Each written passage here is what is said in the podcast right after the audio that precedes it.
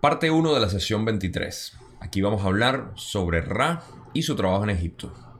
Empecemos.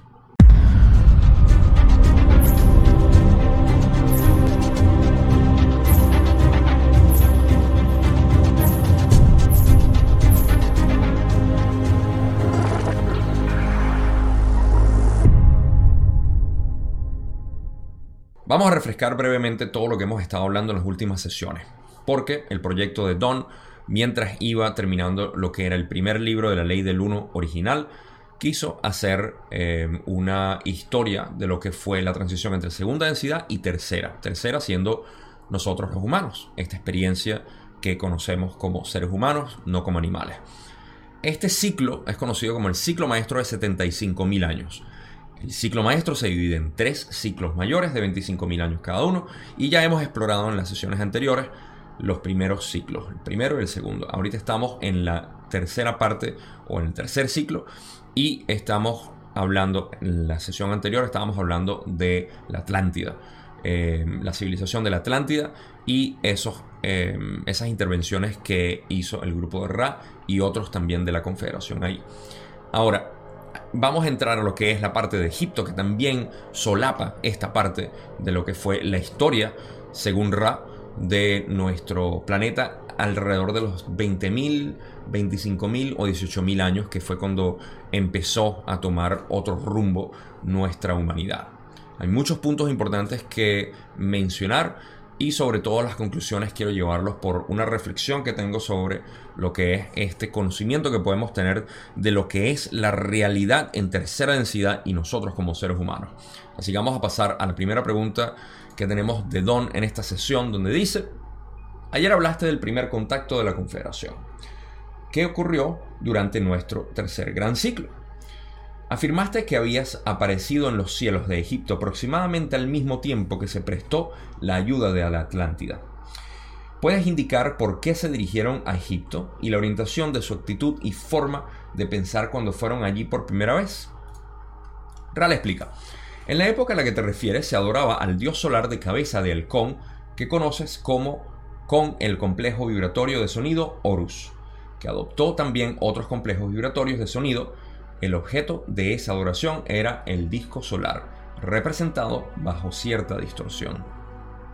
Aquí nos estamos refiriendo eh, a Horus y una notación que hacer aquí para antes de seguir con la respuesta es que los de Ra se identifican mucho con el Sol.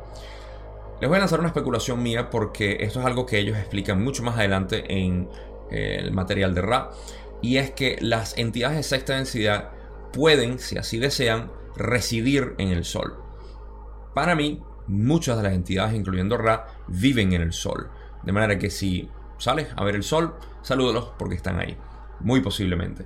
Y por eso es que ellos se sienten identificados con cada una de las personas, civilizaciones que adoran al Sol de una manera, digamos, ingenua, inocente o natural en aquellos tiempos, pero reflejaban ese deseo de adorar al sol como aquel que da la vida. Recuerden también que bajo el modelo de la ley del uno tenemos que el sol es el logos de esta creación, es quien, digamos, creó el plano para la creación, no solamente en este planeta, sino en los demás. No me extiendo mucho ahí, pero es importante saber que el sol es hasta cierto punto nuestro subdios, ¿okay? quien nos dio la vida como la conocemos y esta, eh, incluso este cuerpo biológico que, tenemos. Entonces, importante notación ahí porque ellos siempre hacen mención, cada vez que hablan del sol, de lo que es eh, la orientación que la gente tenía y cómo ellos eh, respondían a ese llamado. Entonces, continúan y dicen, nos inclinamos a pasar cierto tiempo, como dirías, examinando a las gentes y buscando un profundo interés, equivalente a una búsqueda, con la que pudiéramos ayudar sin caer en la infracción. Hallamos que en aquel tiempo el complejo social era bastante autocontradictorio en sus denominadas creencias religiosas y, por lo tanto, no se produjo un llamamiento adecuado para nuestra vibración. Es por ello que en aquel tiempo, que para ustedes es de hace aproximadamente 18.000 años, partimos sin emprender ninguna acción. Todo esto es para decir eh, en esencia que ellos vinieron, examinaron y vieron el interés de las personas, pero vieron muchas contradicciones y dijeron, no podemos, no hay suficiente llamado, nos tenemos que ir. Así que hace 18.000 años se fueron. Y eh, no hay mucho que decir aquí, simplemente estaban eh, como en este caso, autocontradictorios en cuanto a nuestras creencias religiosas. Suena conocido, estamos recreando lo que era el tiempo de hace 18.000 años ahorita mismo. Y eso tiene su valor, pero no voy a hablar de eso aquí. Seguimos en la pregunta que eh, Don le hace seguimiento y dice, ayer dijiste que apareciste en los cielos de Egipto en aquella ocasión. ¿Pudieron verlos en el cielo las entidades egipcias? Y Ra dice, eso es correcto. Don le dice, ¿qué es lo que vieron? Y cómo influyó ese hecho en sus actitudes. Ra le explica, vieron lo que llamarías naves en forma de campana, propulsadas por cristales. No les influyó de ningún modo, dada su firme convicción de que son de que con frecuencia ocurrían muchas cosas asombrosas en un mundo, como lo llamarías, en el que numerosísimas eh, deidades ejercían un poderoso control sobre acontecimientos sobrenaturales. En pocas palabras, fueron visibles. Me da curiosidad que dicen que fueron, em, fueron vistos como una nave en forma de campana. Esto lo conocemos como la eh, campana o el estilo de campana como Die Glocke, que es el proyecto que hicieron los nazis para empezar a producir naves antigravitatorias. Em, y es muy conocido este tipo de, nave en forma de campana. Me da curiosidad el por qué utilizaron eso los de Ra para manifestarse aquí, eh, quizá para moverse aquí. Es curioso, pero eso fue lo que utilizaron. Y no creo que sean nazis, para lo que lo están pensando. Es simplemente una, así como los platillos voladores, como conocemos, los ovnis, tienen esa forma simplemente porque existe una manera, eh, como un avión, en nuestra física eh, de Newton, newtoniana. Em, tenemos esa forma física para poder volar. De la misma manera, estas naves tienen esta forma porque permiten el flujo de ciertos eh, componentes que hacen que eh, negar lo que es la gravedad en pocas palabras o básicamente navegar los eh, vórtices electromagnéticos que existen en la Tierra. Como sea, es tecnología que no se ha hecho, digamos, disponible para nosotros en el común, pero que existe. Y eh, lo que me da curiosidad es saber por qué Ra lo utilizó en aquel tiempo. Y bueno, lo importante que dicen aquí para volver al contexto de la, pregunta es que eh, no, eh, no les influyó de ninguna manera porque ellos estaban acostumbrados a un mundo donde ocurrían muchas cosas sobrenaturales. Por ende, fue como ver un avión más nosotros aquí que salimos y, como dije en el video de inglés, puedo, puede que veamos un avión eh, volar y decir, eh, es otro avión y por dentro pueden estar pasando cualquier cantidad de cosas que no podemos ni imaginar. No sé, una jirafa eh, piloteando y un zoológico de animales como, no sé, pasajeros. Se puede imaginar, no sé. Pero para nosotros es simplemente otro avión. Para los egipcios en aquel entonces fue otra ocurrencia más. Ok, seguimos sin seguir hablando de jirafas y zoológicos. Don dice, tenían una razón para hacerse visibles para ellos, en lugar de permanecer invisibles. como siempre le dice, eso es correcto. Don dice, puedes decir la razón de esa visibilidad. Y Ra le explica, permitimos la visibilidad porque no supuso ninguna diferencia. Una vez más, cuando una civilización está tan acostumbrada a ver este tipo de fenómenos, no tiene ningún tipo de eh, efecto en la mente de la persona, por ende no causa ningún tipo de distorsión o lazo kármico o como lo quieran ver. Eh, no hay esa em, infracción hacia el libre albedrío, por así decirlo. Siguiente pregunta. Don dice, entonces en aquel momento no entraste en contacto con ellos puedes responder a la misma pregunta que acabo de formular respecto a tu siguiente intento de contacto con los egipcios. Y aquí vamos con una respuesta bastante larga. Rale dice, el siguiente intento fue prolongado y se extendió durante un periodo de tiempo. El nexo o núcleo de nuestros esfuerzos fue resultado de que decidiéramos que había un llamamiento suficiente para intentar caminar entre tus pueblos en calidad de hermanos. Muy importante notar aquí que em, el siguiente intento fue prolongado a través de mucho tiempo y que los esfuerzos fue resultado de que decidieran que había ahora sí un llamamiento suficiente para poder caminar aquí en los pueblos. Lo que quiere decir que el llamado de las gentes de Egipto cambió. Y eso fue lo que les permitió poder venir aquí a manifestarse, como ya vamos a ver, y lo van a explicar de una manera muy hermosa, cómo se manifestaron aquí. Quizá no tan hermoso como me gustaría, pero yo me lo visualizo. Ra continúa y dice, presentamos el plan al Consejo de Saturno, ofreciéndonos como errantes orientados hacia el servicio, del tipo de los que aterrizan directamente sobre los planos interiores sin recurrir a procesos de encarnación. De ese modo aparecimos o nos materializamos en complejos físico-químicos que representaban de la forma más fiel posible nuestra naturaleza, siendo este un esfuerzo orientado a aparecer como hermanos y a pasar cierto periodo de tiempo como maestros de la ley del uno, pues había un interés creciente por el cuerpo solar, lo que vibra en consonancia con nuestras propias distorsiones. Vamos de atrás para adelante. Mm, hago otra vez énfasis en cómo el llamado era eh, por el interés creciente en el cuerpo solar. Cada vez que eh, invocaban o veneraban al sol, parece que llamaban no solamente a Ra, sino a otros que existen también, eh, digamos, en consonancia con las vibraciones del sol como tal. Y esto para mí quiere decir mucho, porque aquellas entidades que son de sexta, están en el sol, que viven en el sol, solamente pueden ser positivas. ¿Por qué? Porque los negativos tienen que, a mitad de sexta, darse cuenta de que para seguir ellos avanzando, tienen que cambiarse a no una polaridad positiva, sino abandonar polaridad. Y en ese caso tienen que ver todo como uno, lo cual es la farsa que aquellos que se polarizan hacia lo negativo se dicen a sí mismos y se convencen para poder seguir ese camino hasta sexta. En sexta básicamente se dan cuenta de que todos somos uno y que la separación que ellos habían hecho durante toda su evolución espiritual había sido una ilusión. y ahí es ahí donde eh, se hace eh, el lazo y se pierden las polaridades. En cualquier caso, lo que quiero decir es que las entidades que viven en sexta en el Sol, muy probablemente son todas positivas. O son aquellas que quieren eh, dar una filosofía de la ley del uno como tal, explicada como realmente se concibe a finales de lo que es la evolución en sexta.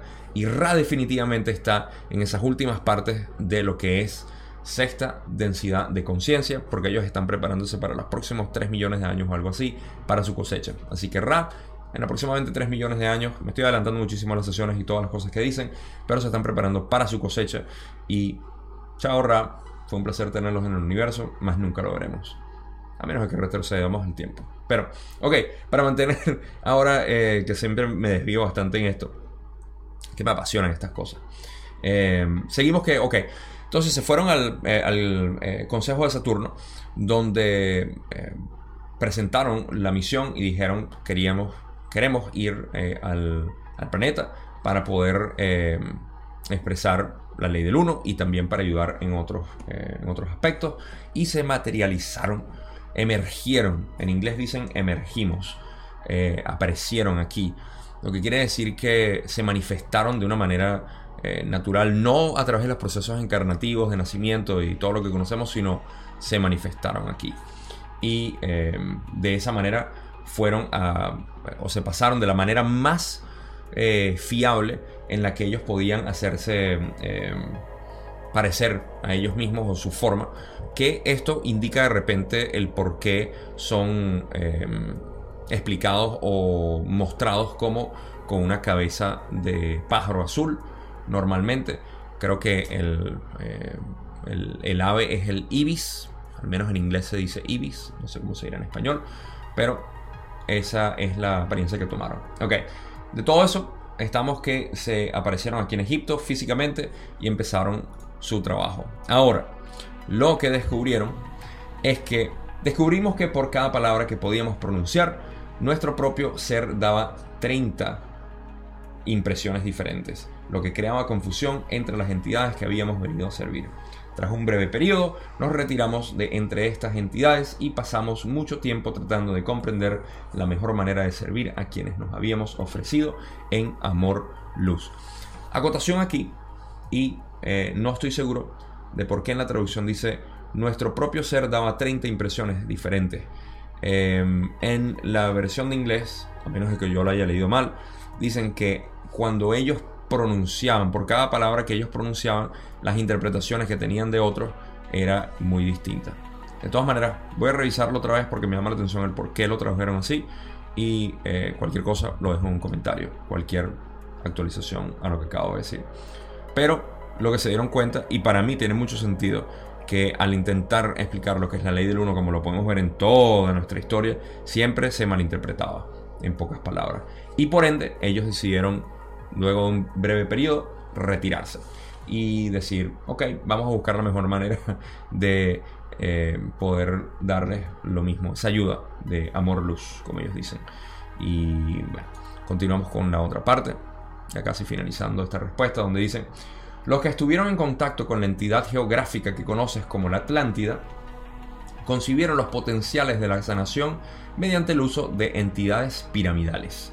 Al considerar este hecho y al ajustar las diferencias en los complejos de distorsión de las dos culturas geográficas, como los llamarías, nos presentamos nuevamente ante el Consejo, ofreciéndole ese plan como ayuda para la sanación y la longevidad de los que habitaban en la zona que conoces como Egipto. Entonces, aquí lo que están diciendo es que como vieron que en la Atlántida se hizo muy buen uso de lo que eran las estructuras piramidales, ellos decidieron hacer lo mismo en Egipto. Compararon las dos culturas y dijeron, oh, ok, vamos a ver si podemos hacer lo mismo que estamos haciendo en la Atlántida, pero en Egipto, y vamos a darles esta fenomenal entidad conocida como pirámide para la iniciación. Y bueno, ya nosotros sabemos lo que pasó con las pirámides, pero eh, inocentemente eso fue lo que ellos intentaron hacer. Y fueron otra vez al consejo ofreciéndole el plan, les dieron eh, la, la aprobación y bueno, aquí es donde dicen... De esa forma esperábamos facilitar el proceso de aprendizaje, así como ofrecer una filosofía que articulaba la ley del uno. De nuevo, el Consejo lo aprobó. Hace aproximadamente 11.000 de tus años estábamos, entramos mediante forma pensamiento en tu... Corregimos a este instrumento. A veces tenemos dificultades debido a una baja vitalidad. Hace aproximadamente 8.500 años, habiendo considerado cuidadosamente estos conceptos y aunque no habíamos partido nunca en pensamiento, volvimos a las regiones de forma pensamiento de tu complejo vibratorio, planetario y consideramos durante algunos de tus años, tal como mides el tiempo, cómo construir adecuadamente estas estructuras. Ahí pueden ver el pelón que se chorra al mencionar los 11.000 años, se corrigieron rápidamente, dijeron 8.500 años atrás. Eh, no sé por qué cometían esos errores, aparte de lo que ya decían que eh, a veces cometían errores por la vitalidad de Carla o por la energía disponible que tenía Carla. Eh, recuerden que se estaban, eh, se estaban comunicando a través de Carla o el cuerpo de Carla. Pero hay otras fechas en las cuales ellos se equivocan y no sé si tienen que ver con alguna manera como ellos navegan lo que es el tiempo-espacio, que es como la historia que ellos pueden leer de nosotros y pueden ver básicamente todo lo que ha ocurrido y las posibilidades también del futuro, más no el futuro aunque existen otros parámetros establecidos para el futuro que ellos saben, obviamente, pero que tampoco pueden decir por la ley de la confusión. En fin, el punto es que dicen que, eh, ok, hace aproximadamente 8500 años, habiendo considerado cuidadosamente ese concepto, y aunque habíamos partido, nunca dejaron en pensamiento, siempre se mantuvieron aquí en pensamiento, eh, volvieron a las regiones donde, eh, tal como el tiempo, construir adecuadamente las pirámides. Ok, ahora vamos a ver lo que ocurrió o lo que dicen con respecto a esto. Y continúan en la respuesta a esta pregunta diciendo, la primera gran pirámide eh, se formó hace aproximadamente 6.000 de tus años. Posteriormente y en secuencia, tras haber llevado a cabo mediante el pensamiento la construcción o la arquitectura de la gran pirámide, se utilizaron materiales locales o terrestres, digamos, antes que la forma pensamiento, para construir otras estructuras piramidales. Esta tarea prosiguió durante aproximadamente 1500 de tus años. Esta parte denota que la primera gran pirámide se formó hace aproximadamente 6.000 de nuestros años. Okay. Y posteriormente y en secuencia, tras haber llevado a cabo el pensamiento, la construcción de la arquitectura de la gran pirámide, okay. recuerda que la, pirámide de Giza la eh, construyeron con pensamiento. ¿Qué significa esto? Lo voy a explicar brevemente. Todo en la creación, todo lo que es energía, tiene conciencia. Es lo que yo llamo la conciencia básica. Eh, en inglés yo le digo consciousness, conciencia, porque en inglés también existe la palabra awareness o self-awareness, que quiere decir percepción de sí mismo. Eso es lo que yo llamaría la segunda conciencia, una conciencia espiritual hasta cierto punto. Cuando nosotros con conciencia espiritual podemos eh, moldear la materia o energía, como lo estamos haciendo incluso aquí en tercera densidad, podemos trabajar lo que es la energía o la materia. En otras entidades, o mejor dicho, en otras densidades de conciencia, las entidades tienen una mejor comunicación, no manipulación, sino comunicación con la conciencia de cualquier elemento material que podamos conseguir. Lo que es la típica, y curiosamente tengo una cuchara aquí, doblar la cuchara, lo que es básicamente hablarle a la conciencia básica que tiene el material y poder moldearla. Esto fue lo que hicieron con la Gran Pirámide. La construyeron a través de pensamiento para poder hablarle a la materia y decirle qué hacer, moldearla. Y por eso es que la construcción de la pirámide ahorita es tan descabellado que no pueden entender cómo se construyó, porque no hay manera de construirla de una manera física, al menos no con la tecnología que tenemos nosotros ahorita, y se han inventado cualquier tipo de excusa para mantener la narrativa oficial que nosotros conocemos de nuestra historia. Pero el punto es que se construyó a través de hablarle a la conciencia. Y ahora, pueden ver que cuando dicen que eh, pensamiento, la construcción, la arquitectura de la Gran Pirámide se utilizaron materiales locales o terrestres antes que la forma pensamiento. ¿okay? para construir otras estructuras piramidales. Esto quiere decir que las otras pirámides también las construyeron en, eh, de una manera mixta. Me, da que pensar y tiendo a recordar algunas otras eh, partes de cómo fueron construidas las pirámides, las otras pirámides o estructuras fueron construidas con materiales locales eh, y no de la misma de la misma arena como supuestamente se crearon los bloques de la Gran Pirámide. Y otros eh, materiales locales de repente fueron sí piedras que ya existían cortadas y eh, creadas de alguna manera y que esta tarea prosiguió durante aproximadamente 1500 años entonces espero que esto tenga sentido la manera como lo explico porque es la manera como yo lo entiendo y cómo funciona esto de manipular es una quizá palabra eh, muy muy muy difícil de, de utilizar para no dejar eh, malas interpretaciones, sino hablar, comunicarse con la materia para poder hacer esto. Ok, seguimos porque tenemos todavía más que cubrir en esta respuesta. Y Ra dice, mientras tanto, se proporcionó información relativa a la iniciación y a la sanación mediante el cristal. El conocido como Akenaten fue capaz de percibir esta información sin distorsiones significativas y durante un tiempo, digamos que movió cielo y tierra para hacer aplicar para hacer aplicar la ley del 1 y ordenar el, al clero de estas estructuras de conformidad con las distorsiones de la iniciación y de la sanación verdaderamente compasivas. Pero no se iba a durar demasiado tiempo. Esto ya lo sabemos por qué. Hemos hablado de Akenaten. Creo que en la sesión 6, corríjame, porque posiblemente me equivoco ahí o no sé. Pero Akenaten, lo hemos hablado antes, en la construcción de las pirámides, cuando hablamos de esa parte, fue el único, básicamente, que pudieron encontrar que pudiera transmitir la ley del uno de la manera como a ellos les resonaba. Y eh, bueno, ya sabemos lo que pasó, no vamos a cubrir esa parte, aunque sí vamos a cubrir un poquito en la próxima parte de la respuesta, que ya es eh, el final de la respuesta 23.6. Y em, bueno, eso es todo lo que dicen aquí. Esto es eh, material que hemos cubierto en, en, la sesión que ya acabo de mencionar. Creo que es la 6, si mal no recuerdo. Nunca recuerdo mis propias sesiones o mis videos.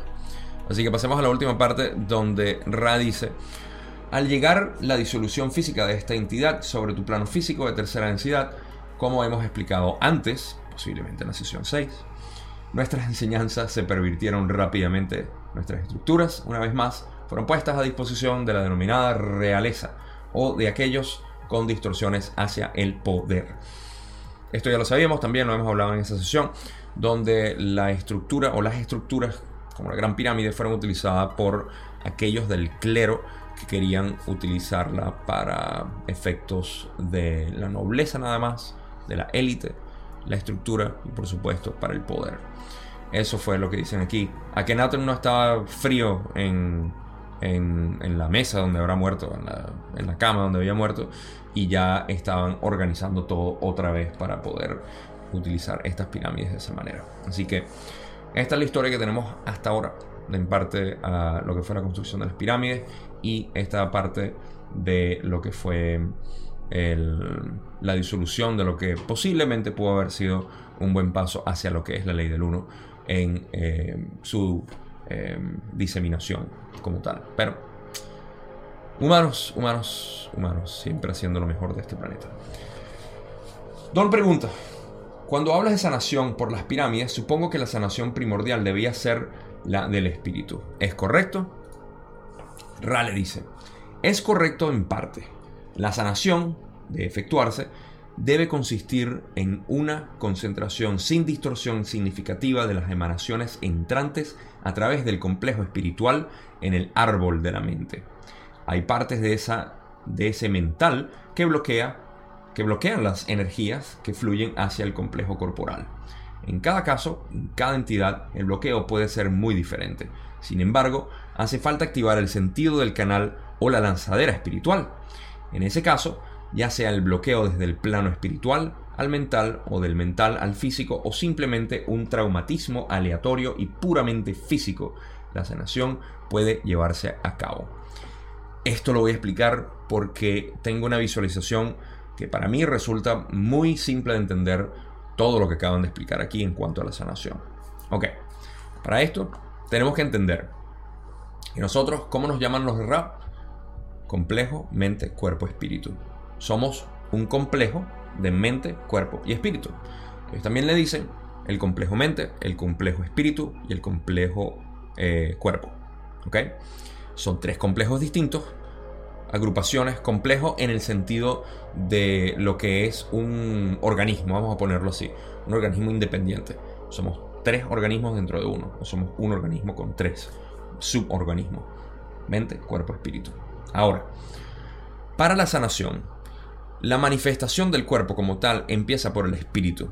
El espíritu toma control o no toma control, mm, recibe o manda la información para que la mente la pueda canalizar.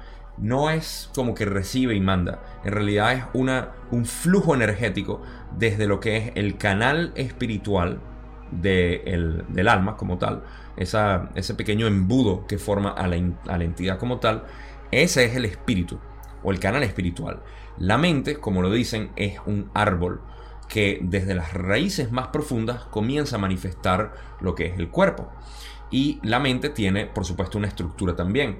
Así como el espíritu tiene su estructura como canal y el cuerpo tiene su estructura física como la conocemos. Entonces, del espíritu, la energía fluye hacia la mente, la cual la mente decodifica para crear el cuerpo. Para tener sanación tenemos que tener comprensión de esos tres. No para tener sanación nosotros aquí, sino para entender cómo es el proceso de sanación y entender también cómo funciona nuestro cuerpo en aspectos que, por supuesto, la medicina alopática no lo va a revelar nunca porque ellos desconocen el espíritu como parte de lo que es nuestro, nuestro ser.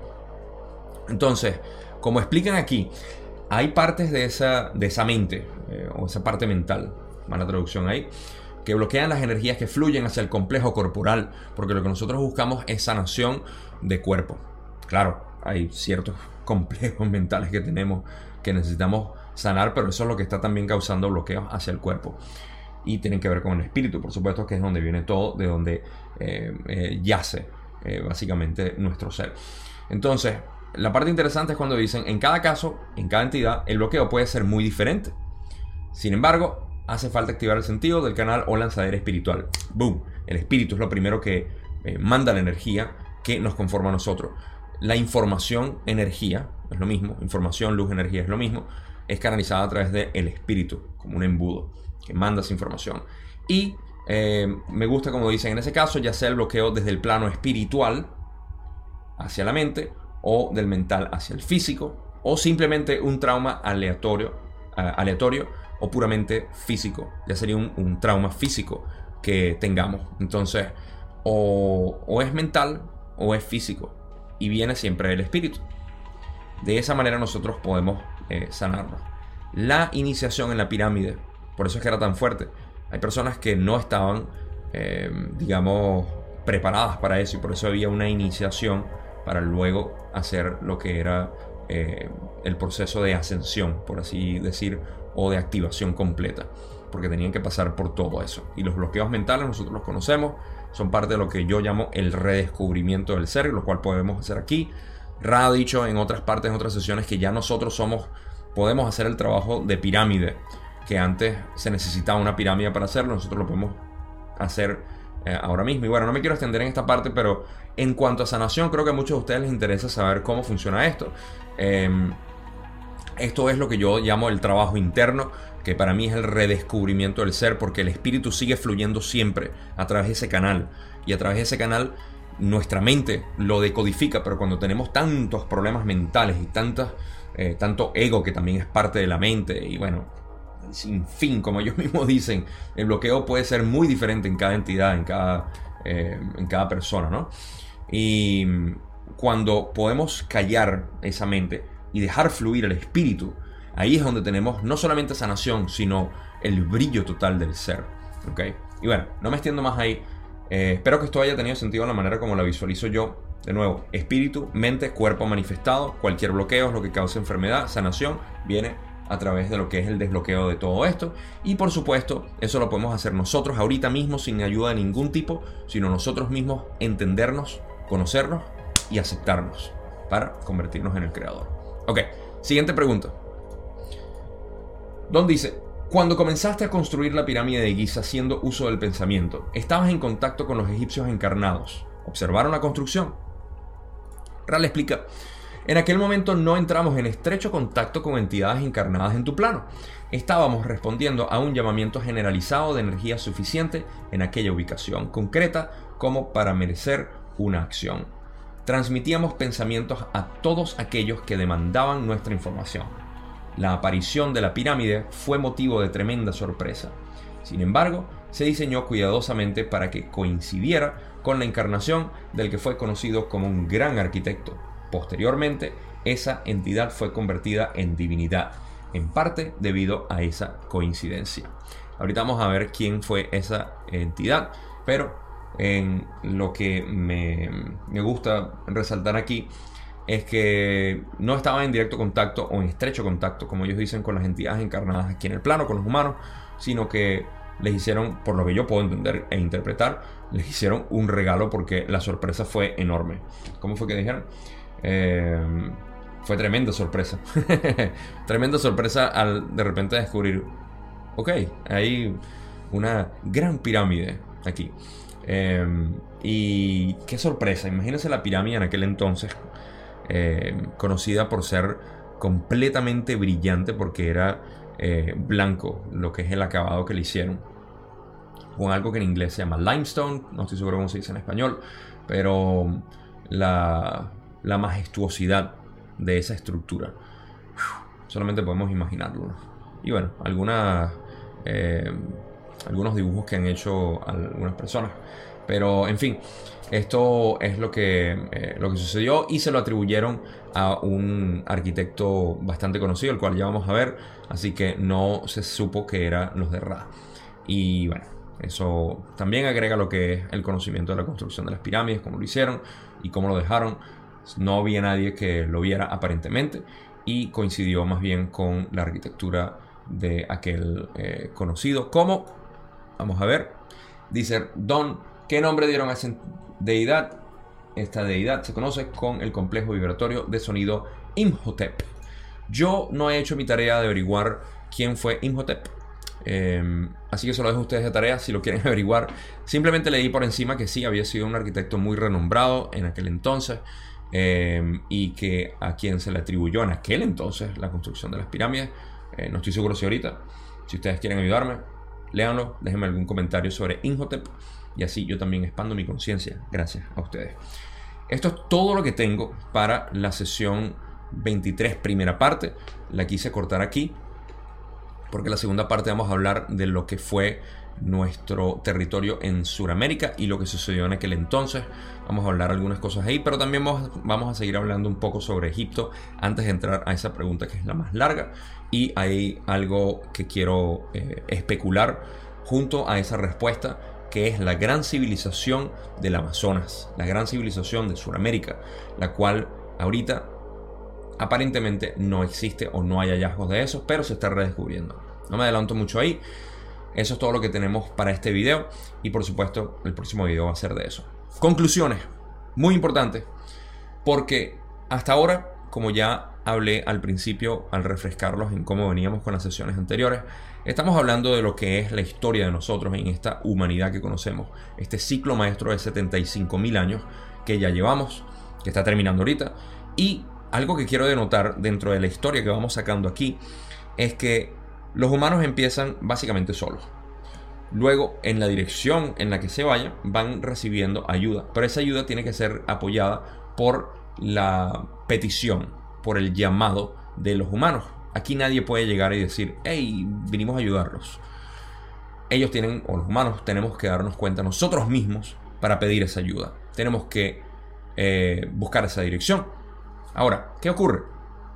Que cuando nosotros eh, pasamos a través de todas nuestras encarnaciones y seguimos con alguna dirección que no sea de acuerdo a la ley del 1, ellos empiezan a buscar mejores maneras de interactuar con nosotros, empiezan a crear algún tipo de misterio, como lo hicieron en Orión, o los de Orión lo hicieron en las islas de Lemuria, o Mu, en las islas eh, también, sé que en las islas de, Lemuria lo hicieron antes de, lo que fue eh, la catástrofe, y luego las cabezas de piedra o las líneas de Nazca que hablamos también en ya sesiones pasadas.